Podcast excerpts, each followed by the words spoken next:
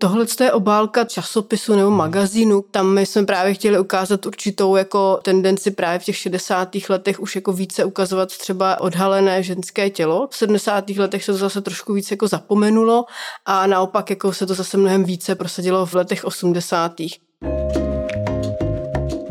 Dobrý den, moji milí diváci a posluchači, vítám vás u našeho pořadu Blesk podcast a od mikrofonu tradičně a velmi rád zdraví Jiří Marek. Minulý rok v nakladatelstvích Akropolis a Národní muzeum vyšla publikace Spotřební imaginace státního socialismu. Stojí za ní dva editoři a další kolektiv odborníků a já jsem rád, že zde můžu přivítat editorku a zároveň výzkumnici z Národního filmového archivu a také pedagožku z Filozofické fakulty Karlovy univerzity Lucii Česálkovou a jejího kolegu také editora této knihy, kurátora Národního muzea Ondřeje Táborského. Dobrý den oběma. Dobrý den. Dobrý den. Máte vy dva osobně nějaké vzpomínky na reklamu za minulého režimu, když se to řekne, vybaví se vám něco? Já mám, jsem ještě ano. ten roč, který si, který si teda pamatuje, který to zažil, ať už je to tedy pan Vajíčko a ty obvyklé reklamy, které běžely v televizi a pak jsou to samozřejmě inzeráty v, v takových těch společenských magazínech, mm-hmm. květy vlasta a podobně. Dobře. Já se přiznám, že jako nedokážu říct, že by to byla moje dětská vzpomínka. Jako určitě si možná něco vzpomínám, ale jako já jsem ročník 83, takže to není úplně to, co bych si pamatovala z dětství. Mm-hmm. Si myslím, že to je spíš už jako retrofikace trošku to, co si vybavuju. Není to pro vás pak trošku problematické jako pro badatele, že přistupujete k režimu, k dobám, které si nepamatujete, kde jsou různé výrobky, různé firmy, které už třeba zanikly a teďka hledáte ty reklamy, nemáte takové ty kulturní, co hnedka člověku asociace hnedka naskočí, že nemáte? Může to samozřejmě být určitá zábrana, ale bychom to viděli spíš jako výhodu, jednak tím, že tam nemáme žádnou jako nostalgickou slovu mm-hmm. či filtr, že bychom hledali to, co je nejznámější a za druhé taky jsme, ta naše kniha je vlastně o 40 letech, není pouze o mm-hmm. 80. letech a nejčastěji, když se vzpomíná, tak se vzpomíná právě až na ten závěr a tím, že ta naše kniha je o těch celých 40 letech, tak tohle si myslím, že je spíše výhoda. Mm-hmm.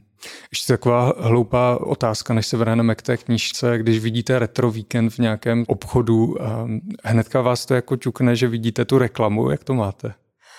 Tak já k tomu přistupuji spíš tak, že to je právě důkaz nějakého přetrvávání určitých vizuálních identit, které se vlastně podařilo udržet mm-hmm. v mhm. podstatě. Jo. Takže uh, pro nás vlastně spíš je právě zajímavé to, že spousta značek, jejich, jejich logotypů a tak podobně vlastně přetrvává a jsou součástí vlastně naší každodennosti právě skrz to, že běžně konzumujeme, že jsme si vytvořili nějaké konzumní návyky v podstatě mm-hmm. na mhm. to celá ta společnost a že se to tak nějakým způsobem generačně vlastně prodlužuje a dědí.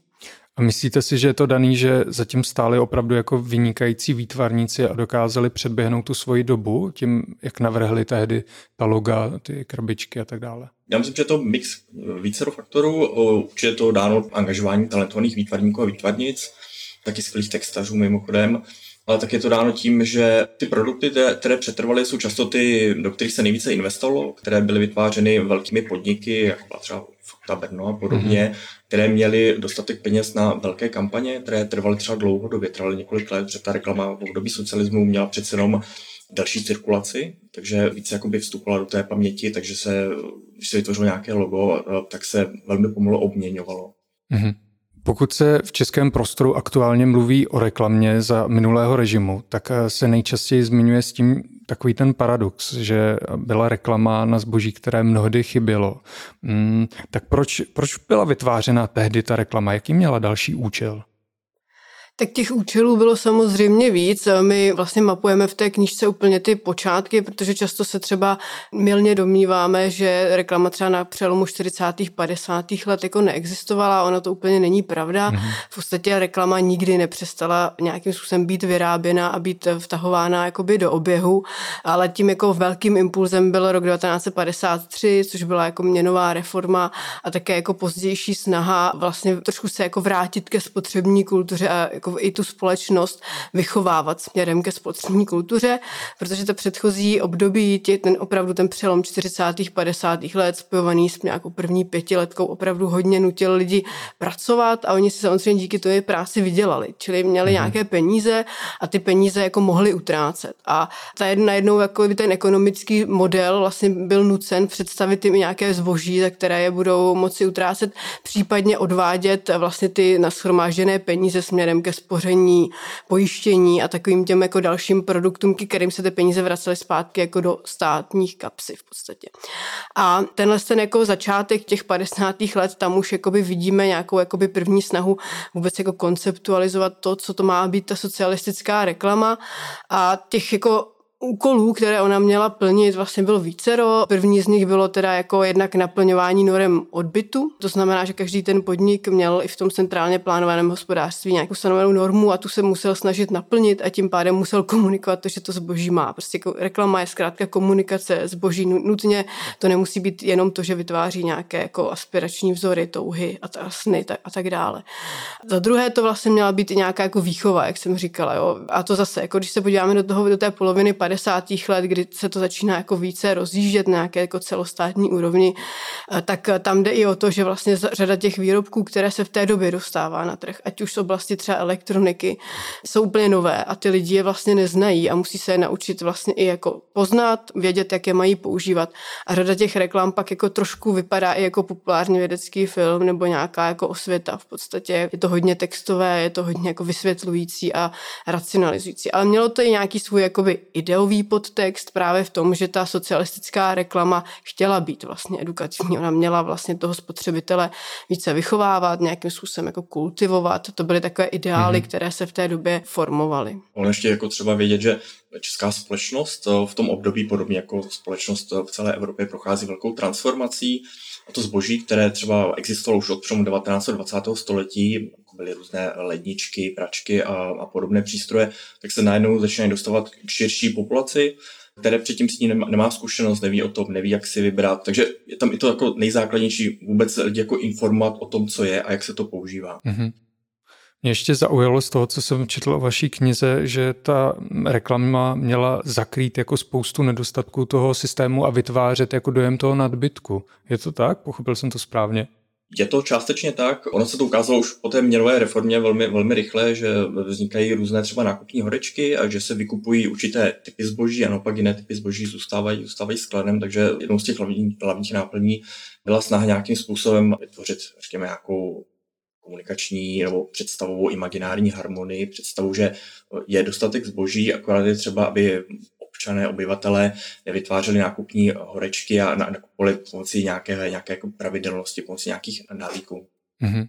Když jsme teďka v 50. letech, zůstaňme chvilku u nich a pak se postupně přesuňme více k současnosti, jestli byste mohli popsat, jak se vyvíjely ty motivy, alespoň tady v československé tuzemské reklamě.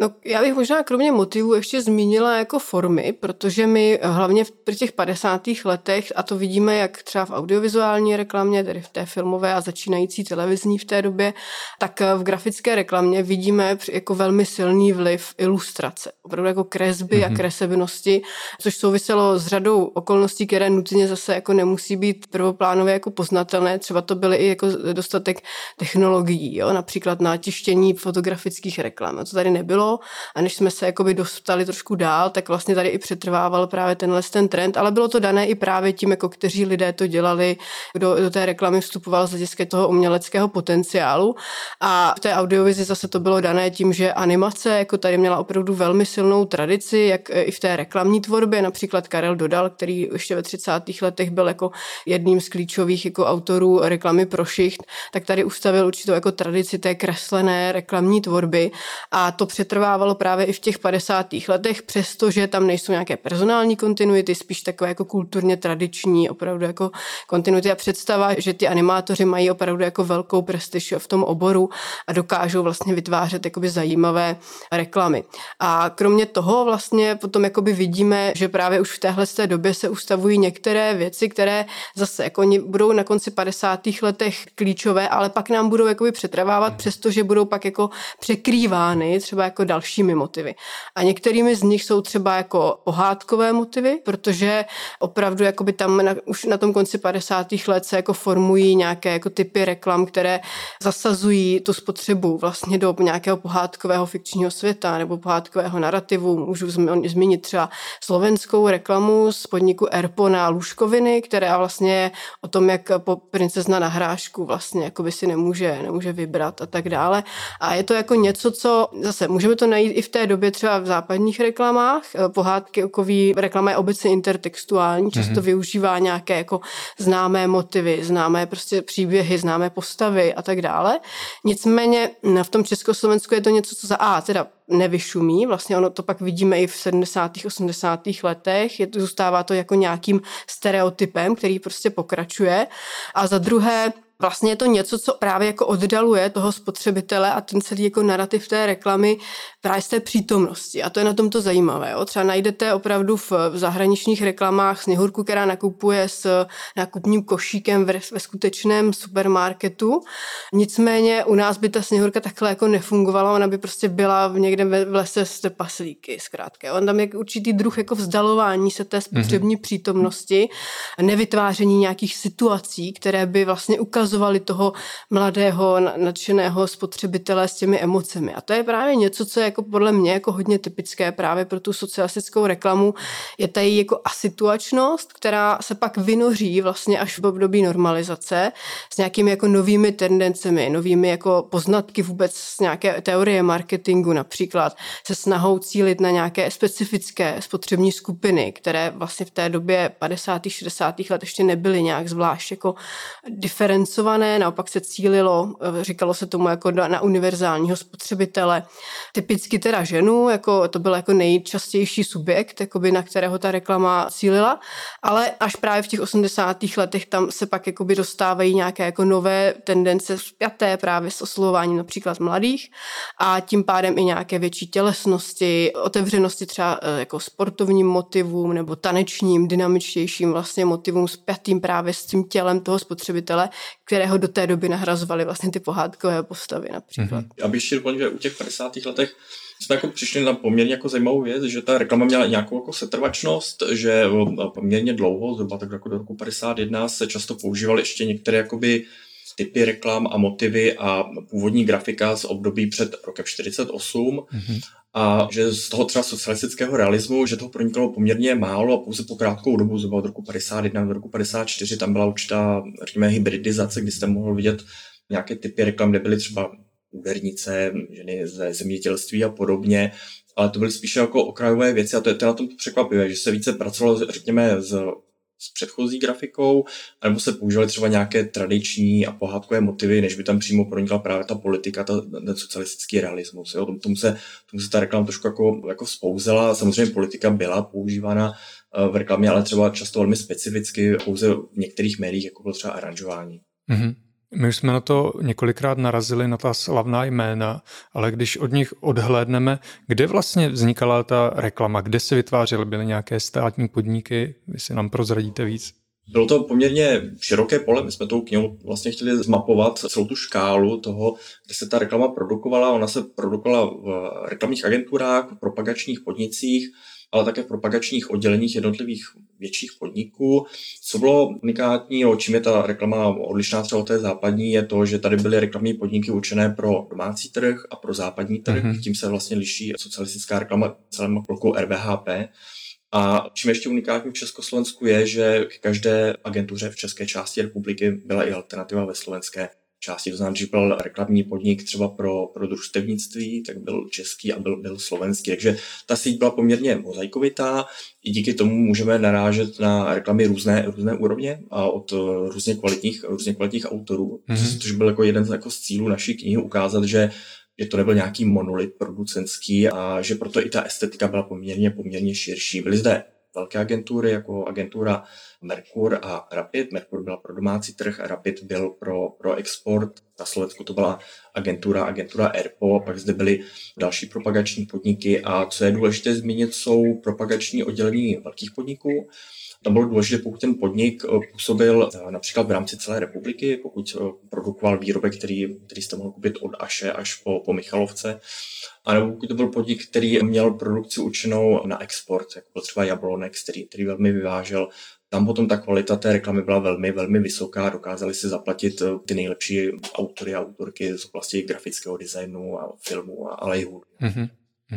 Ono tohle právě souvisí s tím, že třeba rozpočty na reklamu se vytvářely právě z obratu těch podniků, což nám jasně říká, že prostě velký podnik s velkým obratem bude mít prostě jako větší rozpočet i na tu reklamní tvorbu, přestože se vlastně v průběhu celého toho období jako to procento vlastně udržovalo poměrně jako stabilní a byly i v období, kdy to bylo jako menší, například prostě přelom 70. 80. let, tam se jako škrtaly rozpočty na reklamu, tak nám to právě říká, že velké podniky si udržovaly jako poměrně stabilně jako kvalitu díky těm financím, protože mohli jako přitáhnout i ty kreativce zkrátka, mm-hmm. kteří jim tu reklamu vytvářeli. A ono to jde pak i jako konkretizovat na některých příkladech. Eh, můžeme říct třeba příklad i podniku ETA, který je jako velmi známý a jako hodně vlivný, si myslím, jako pokud jde o zabezpečení domácností nějakými elektronickými prostředky, tak ten měl opravdu jako silné oddělení, které bylo provázané i s oddělením vlastně toho produktového designu, který byl taky velmi kvalitní na vysoké úrovni. Pracovali tam opravdu jako špičky oboru a byl to i podnik, který si dělal nějaké jako výzkumy vlastně trhu už na přelomu 50. 60. let, což je velmi jako ojedinělé v té naší lokalitě. Mm-hmm.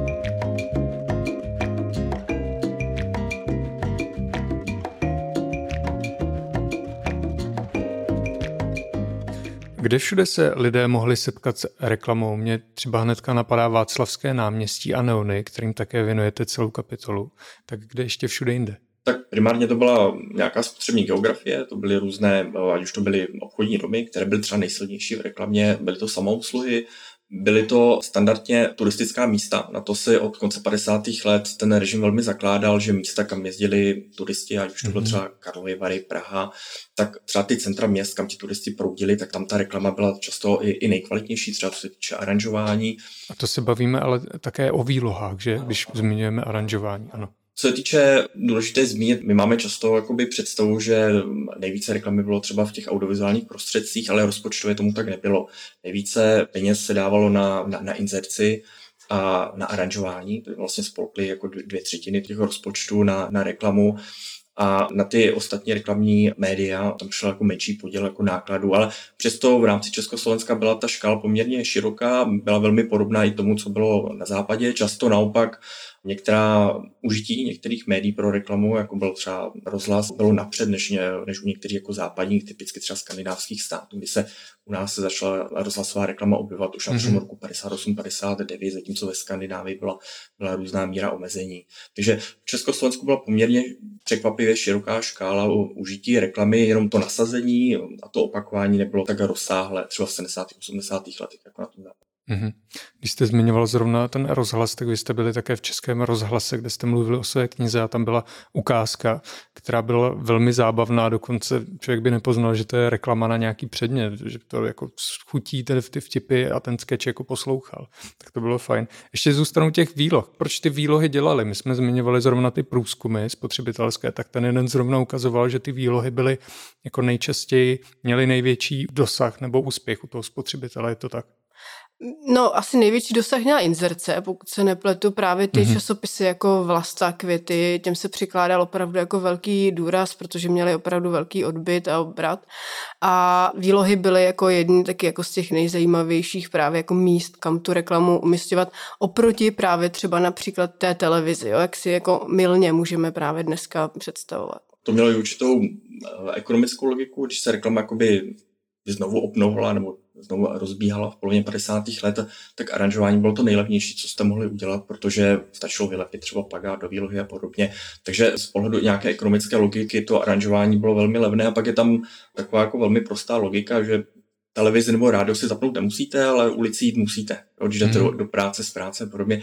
Takže je logicky, že to aranžování bylo místo, kde se očekal, že člověk na to prostě narazí, ať chce nebo nechce. Mm. Teďka jsem si vzpomněl, že moje maminka mi povídala, že když byla mladší, tak se chtěla stát tady tou aranžerkou výloh, což mě přijde úplně neuvěřitelné, že to byla pracovní pozice. Byla to pozice, pracoval v tom oboru poměrně dost eh, lidí a v určité oblasti to byla i velmi, velmi jako prestižní, prestižní profese, která přežila mimochodem do dneška. Dneska je dneska i docela jako velmi ceněná. Mm-hmm. A dneska se tedy po západním vzoru aranžují primárně ty obchody, které jsou jako dražší, jako v těch lepších, lepších lokalitách. Teď se přesuňme k audiovizi a k reklamám. Sice neměli takový dosah, jak si asi někteří lidé myslí, ale zůstal tam jeden velký fenomén, který zná snad každý, kdo v té době žil, a to je pan Vajíčko což eh, pro lidi, kteří neví, co to je, tak to byl asi dvou sekundový, tří sekundový takový animovaný sketch, kdy tam vystoupil pan Vajíčko, který ukázal nápis reklama, což byl vlastně reklamní předěl. Tak jak to vzniklo tady tahle ekonomická věc? Tak eh, je to opravdu jako jedna z věcí, na kterou si lidé nejvíce pamatují, ale je to právě i proto, že se to nejvíc opakovalo samozřejmě. Mm-hmm. To je jakoby spot, který vznikl eh, v 60. letech, jeho autorem je Eduard Hoffman a byl velmi úspěšný už jakoby na počátku, lidé si tu postavičku jako velmi oblíbili a proto vlastně nebyl ani důvod jí jako obměňovat. Jo. Když se právě třeba vzpomínáme na nějaké reklamní předěly ze 90. let a já si vzpomínám například na to, jak takové pero napíše nápis psacím reklama, pod trhne se to. A pak byly takové jako další, další momenty, ale oni se jako obměňovali. Ten jako vliv toho pana Vajíčka je daný právě tím, že on se obměňoval jinak. On vlastně měl různé variace, že prostě jednou se vznesl na těch baloncích, jindy tam eh, dělá jakoby jiné, jiné aktivity s těmi balonky toho nápisu reklama. A oni vlastně zůstali u té postavičky, která se variovala, ale jako zůstávala jako konstantou. A jako asi nemůžu říct nic jako konkrétního k tomu, jak to vzniklo, jako o tom jako příliš mnoho nevím, ale byl to prostě nějaký jako zadání tomu animovanému filmu, kterého se prostě udal Eduard Hoffman a bylo to jako opravdu velmi, velmi úspěšné už to, od toho jako jeho samotného, mm-hmm. samotného zavedení. A nebyla potřeba právě tuhle tu věc obměňovat. Mm-hmm.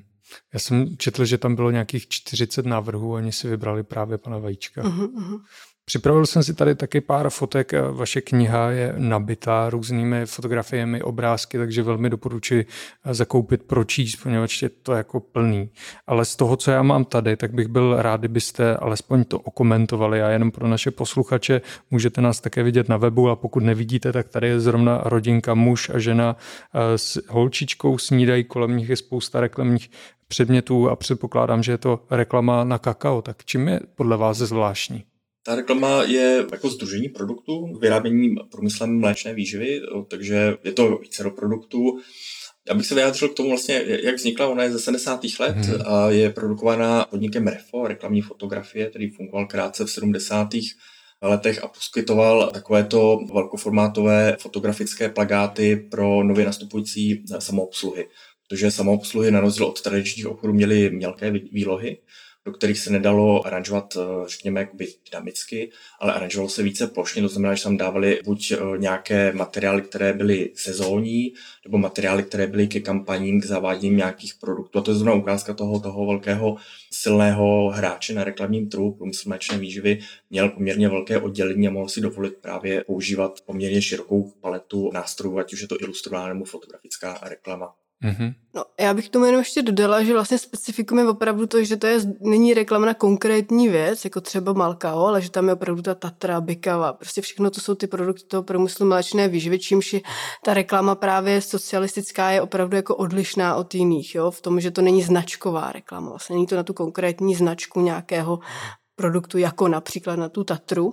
A druhá věc je, že na ní jako velmi dobře odhalím, že to jsou právě ta 70. léta, protože za A je to teda fotografická reklama, kdy už se nám, to, to je to období, kdy už se nám ta fotografie vlastně začíná jako hodně prosazovat. A za druhé vlastně jako je tam nějaký náznak snahy vytvořit tu situaci. O tady v tomto případě opravdu jako zobrazit teda nějakou rodinnou situaci, v snídaně, na nějakém jako pikniku nebo něco podobného, ale jsou to opravdu nějaké jako snahy, i když nám to může už připadat jako opravdu zastaralé, jako vytvářet nějaké situace, což nebylo na tom počátku 70. let ještě úplně zdaleka pravidlem. Hmm, a to se reklama drží dodnes, když koukáme v televizi, že se tam často vytváří nějaká jako pocit, nějaká situace, která je lidem známá, se kterou se spojí, takže byl docela invenční.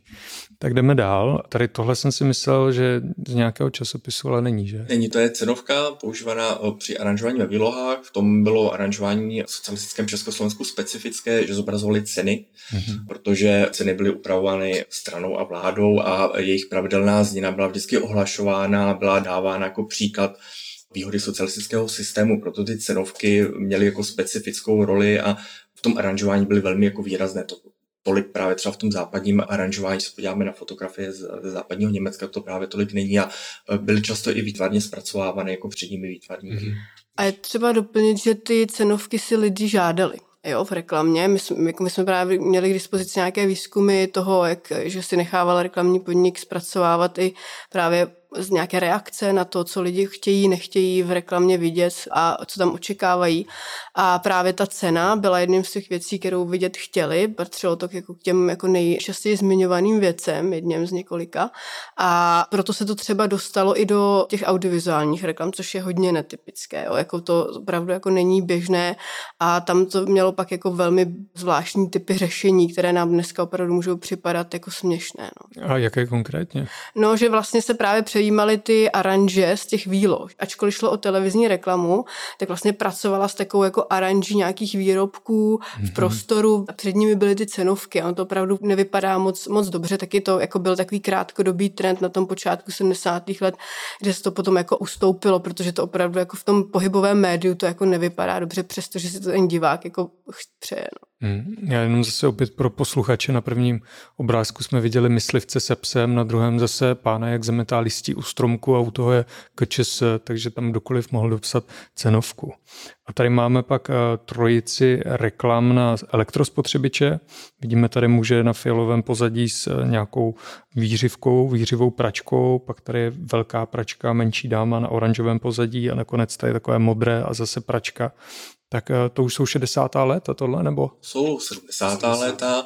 My jsme tyto brožury chtěli cíleně zařadit do knihy, abychom ukázali tu škálu, tu šíři, protože často, když se publikují publikace o, o období socialismu, tak se používají pořád ty samé materiály a jedním mm-hmm. z účelů nebo z cílu eh, našeho výzkumu, naší knihy bylo i rozevřít to pole zobrazovaného materiálu, takže jsme chtěli ukázat, že tady byla poměrně velká variace a tyhle ty materiály jsou poměrně unikátně barevné, trošku až jako západní mm-hmm. a zajímavé je i množství zobrazení osob, protože jsou tam různé varianty, muž, žena, často totiž v té reklamě primárně byly jako ženy, Tady jsou i různé věkové skupiny, ono těch brožur je, tuším, že více, že pět, šest, takže jsou tam lidé mladší, starší rodiny, takže jsme chtěli ukázat právě nějakou tu, nějakou tu škálu.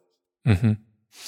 Tak pak tady mám eh, Silonu, vlna na hedvábí na Silon. To je nádherný plagát z druhé poloviny 50. let výtvarníka Karla Knechtla, což byl vynikající eh, výtvarník, který se proslavil v 60. letech hlavně tím, že vytvářel oceňované návrhy obalů mm-hmm. v bruselském stylu které se nám bohužel nepodařilo do knihy sehnat, ale byl to naprosto unikátní autor a zase jedním z cílů naší knihy bylo připomenout i některé dnes už trošku jako pozapomenuté autory, kteří byli vynikající grafici, dělali reklamu, často dělali jako věc vedlejší vedle své hlavní umělecké činnosti a dneska jejich práce trošku pozapomenutá, bychom je rádi vytáhli právě na světlo. Mm-hmm. A mám tady poslední obrázek ženu, léto, zrcadlo, zdraví, krásy a čistoty. To jenom čtu, co je tam napsáno. Předpokládám, že je to teda reklama na nějaké plavky nebo spodní prádlo. Tohle je obálka takového můžeme říct časopisu nebo hmm. magazínu, který právě cílil na ženy, jako nějaká jako brožura o zdraví, kráse, čistotě a její součástí byla právě i propagace. Nutně ne teda právě plavek, ale spíš nějakých jako kosmetických a hygienických prostředků. Tam my jsme právě chtěli ukázat určitou jako tendenci právě v těch 60. letech už jako více ukazovat třeba odhalené ženské tělo, které se právě v 60. letech ukazovalo. V 70. letech se to zase trošku více jako zapomenulo a naopak jako se to zase mnohem více prosadilo v letech 80. Ale tady v tomhle případě to je opravdu spíš takové jakoby pozování, než, než by to byla vysloveně jako reklama na něco konkrétního. Mm-hmm.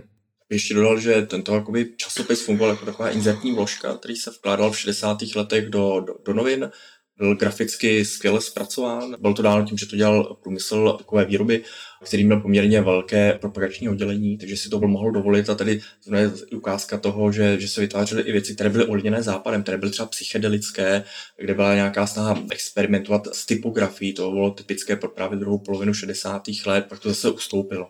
Mm-hmm. A i v podstatě i ta koláž, jo, že se tam vlastně vystříhne ta fotografie a jako vloží se právě do té grafiky, do té typografie, tak to je prostě typický znak těch 60. let. Mm-hmm.